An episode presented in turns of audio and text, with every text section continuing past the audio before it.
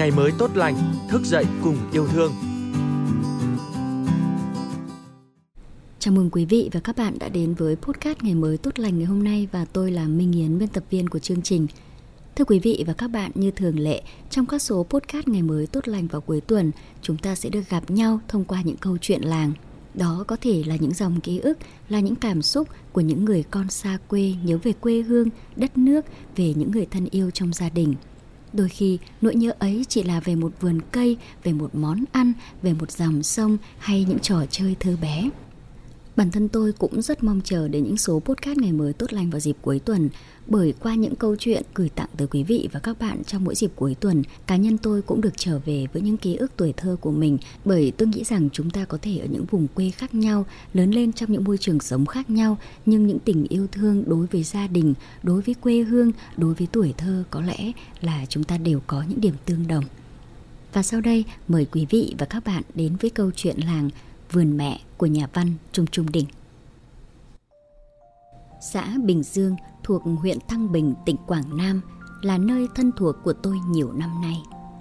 Tôi có đôi lần được anh Phan Đức Nhạn quê ở đây và anh thường rủ tôi về quê anh chơi. Vâng, đó là một miền quê thật đặc biệt của đất Quảng. Cái đặc biệt đầu tiên là cát, cát và cát và tiếp tục là cát. Tất nhiên, cát nhiều nơi cũng như thế, cũng nồng, cũng tràng, cũng bãi, cũng ụ, cũng mênh mông với trắng phau, vàng rực, rồi gió rồi bão cát cuốn vô, táp vô. Tóm lại, vô vàn cái sự kinh hoàng trong cát và do cát gây ra, nhưng rồi con người sống trên cát thì mỗi nơi mỗi khác. Mỗi lần về là một lần được chứng kiến cảnh đất và người quê anh đổi khác. Anh bảo tôi, anh sẽ cùng anh chị em tuổi trẻ quê hương làm một dự án xây khu bảo tồn mang tên vườn mẹ bởi chúng ta không thể nào lãng quên những câu chuyện thời chiến tranh kéo dài nhiều chục năm và cả hàng chục năm sau năm 1975. Đất nước quê hương phải chăn trở tự mình vượt qua đói nghèo, vượt qua sự cam chịu hậu họa của cuộc chiến lâu dài và khốc liệt. Đói nghèo và lạc hậu cũng là một loại giặc, một loại dịch bệnh. Người dân các tỉnh miền Trung sau chiến tranh lại phải lên đường tự cứu mình – bà con xã Bình Dương, huyện Thăng Bình, tỉnh Quảng Nam di rời lên miền Tây của tỉnh, thậm chí lên các tỉnh Tây Nguyên, thành lập các khu kinh tế mới vùng rừng chiến khu cũ là một giải pháp. Không đúng như một số người thấy cát mênh mông như vậy thì bảo rằng dân chúng tôi chạy cát. Dân chúng tôi bao đời nay sống trên cát, chết trong cát, được mất gì cũng là chung với cát buồn vui sướng khổ đều có cát, có dân nay di rời tìm giải pháp ban đầu xóa đói giảm nghèo và đã thành công cho mình cuộc sống ổn định. Cũng do Cát bảo trì nơi quê cha đất mẹ, sao lại nói chạy cát tức cười vậy? Câu chuyện người ba làng của ba dân tộc Kinh, Ba Na và Sarai bên hồ Đắc Sút là một câu chuyện huyền thoại đời nay đó. Chuyện của cô giáo Hiền kể về hành trình gian nan của ba cô từ một đội viên du kích Bình Dương. Hai người yêu nhau lấy nhau trong đạn bom, nuôi con thơ tức là bé hiền trong mưa bom bão đạn, mà lớn lên trong vòng tay của bà con, cô bác là có thật. Chuyện của cô giáo Hiền kể về hành trình gian nan của ba má cô từ một đội viên đội du kích Bình Dương.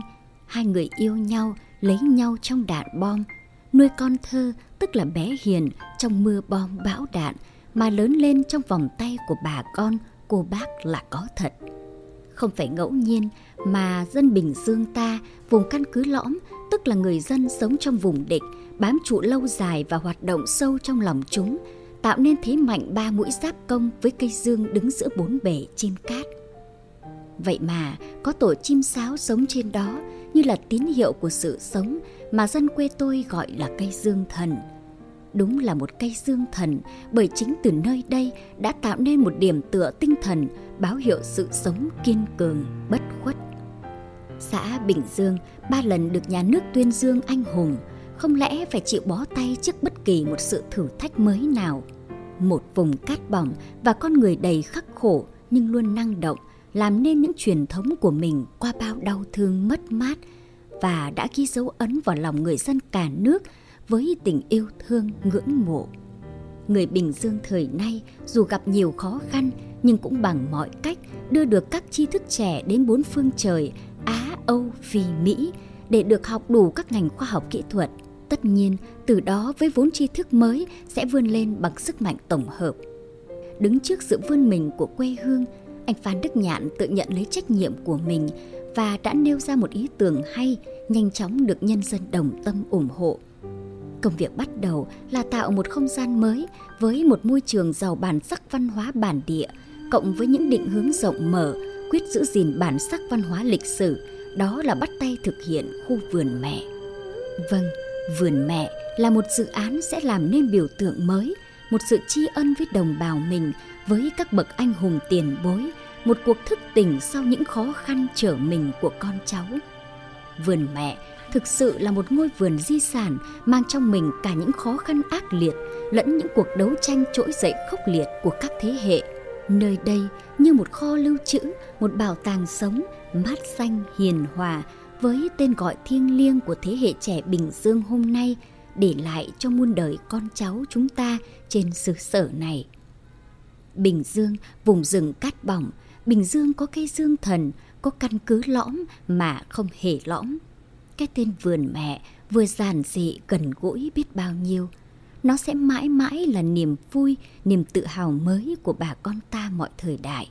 Vậy đó, lần nào có việc về Quảng Nam Đà Nẵng, trước khi đi tôi cũng lần dở đọc lại cuốn Nhật ký chiến tranh của nhà văn Chu Cẩm Phong – đó là một cuốn sách không chỉ là cuốn nhật ký chiến tranh của một người viết về thời kỳ khốc liệt nhất của đất Quảng, mà còn là cầm nang cho tôi tìm hiểu tính cách con người xứ Quảng. Nơi có câu ca chẳng mấy ai không nhớ. Đất Quảng Nam chưa mưa đã thấm, rượu hồng đào chưa nhấm đã say. Cũng trong dịp mùng 2 tháng 9 năm ngoái, tôi đọc thiên ký sự cắt cháy của nhà văn Nguyên Ngọc viết về xã Bình Dương. Thực sự, tôi tự cảm thấy mình bé nhỏ kém cỏi trước ngòi bút của tác giả, trước người dân xã Bình Dương với cây dương thần, với các anh chị dân quân du kích 10 lần. Nguyên Ngọc không một chút nào có ý định làm văn chương, không một ý định ca ngợi bất kỳ một chiến sĩ du kích hay người dân thường, một đồng chí bí thư xã, cô đội trưởng đội phó hay anh du kích nào.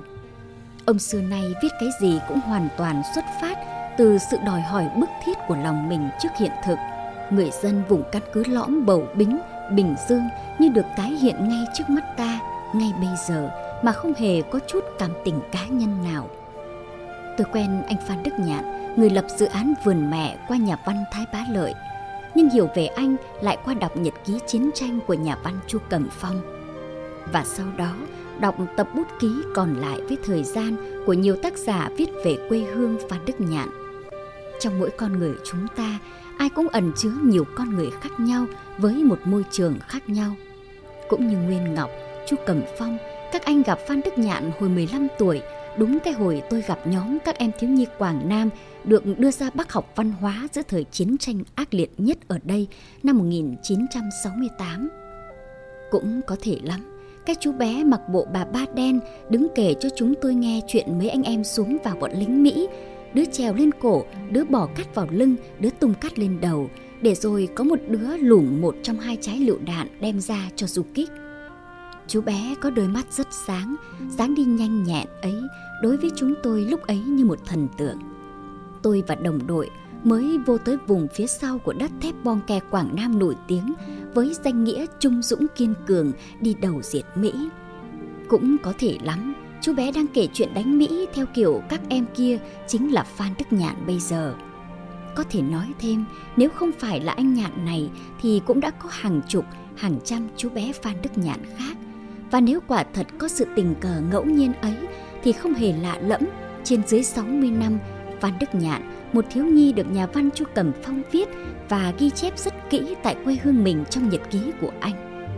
Chu Cẩm Phong đã ghi lại – trong nhà chỉ có nhạn là con trai, nên tuy còn nhỏ tuổi nhưng đã chứng tỏ mình là người đàn ông trong gia đình.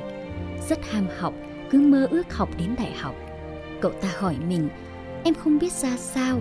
Người học lớp 4 có người lớp 7 dạy, người học lớp 7 có người lớp 10 dạy, người học lớp 10 có người đại học dạy, người học đại học là ai mà giỏi rứa? Ước chi suốt quãng thời gian niên thiếu sống và chiến đấu đến 15 tuổi chú bé Phan Đức Nhạn giáp trận với giặc Mỹ bao nhiêu lần.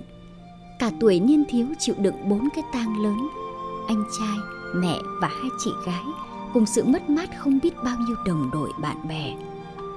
Nói chiến tranh tàn bạo có lẽ vẫn chưa đủ đối với một cậu bé thiếu niên phải sống, phải tự vượt qua tất cả những mất mát khủng khiếp như vậy. Tôi quen biết và thân với anh Nhạn từ năm anh còn công tác trong Sài Gòn được anh Thái Bá Lợi giới thiệu. Mới đầu, chúng tôi cũng chỉ vui vẻ cụng ly với nhau qua các cuộc chén chú chén anh. Cho đến khi đọc và làm bản thảo cuốn nhật ký chiến tranh của nhà văn anh hùng liệt sĩ Chu Cẩm Phong, được các ông anh, các nhà văn Bùi Minh Quốc, Thanh Quế, Ngô Thế Oanh và Thái Bá Lợi kể thêm, nói thêm, tôi mới nhận ra sự mất mát do chiến tranh không những không làm yếu mòn phẩm chất kiên cường của người con xứ Quảng Phan Đức Nhạn, mà nó chính là động lực khiến anh đã vượt qua không biết bao nhiêu cái khó, cái khổ, cái vất vả của thời đang chiến tranh phá hoại của không quân Hoa Kỳ ở miền Bắc Việt Nam. Nhạn phải đi học xa quê hương, xa nhà. Ra Bắc, anh gặp ba là cán bộ bí thư huyện ủy tập kết. Anh tuy nhỏ nhưng máu ham học lúc nào cũng thường trực.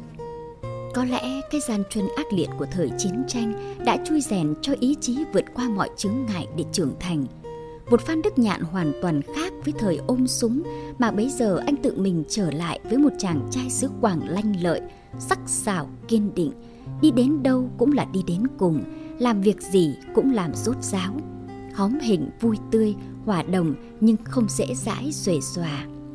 Sau chiến tranh, anh về quê học tiếp, đó là ý nguyện của anh – vào đại học học tiếp, ra trường làm việc như một cán bộ vừa học vừa làm, là một giám đốc công ty, một doanh nhân thành đạt và đã có nhiều bài báo, nhiều sách viết về anh chân thực. Rồi khi anh chuyển lên làm giám đốc Sở Giao thông Vận tải cũng có quá nhiều bài viết sinh động. Chân dung một Phan Đức Nhạn năng động, quyết liệt và đầy sáng tạo. Anh kể cho tôi nghe chi tiết cụ thể dự án làm khu bảo tồn văn hóa du lịch vườn mẹ ở xã Bình Dương với niềm đam mê khiến tôi nhận ra anh một Phan Đức Nhạn mới. Tố chất người Bình Dương đã làm nên Phan Đức Nhạn. Đà Nẵng, Hà Nội, tháng 9 năm 2022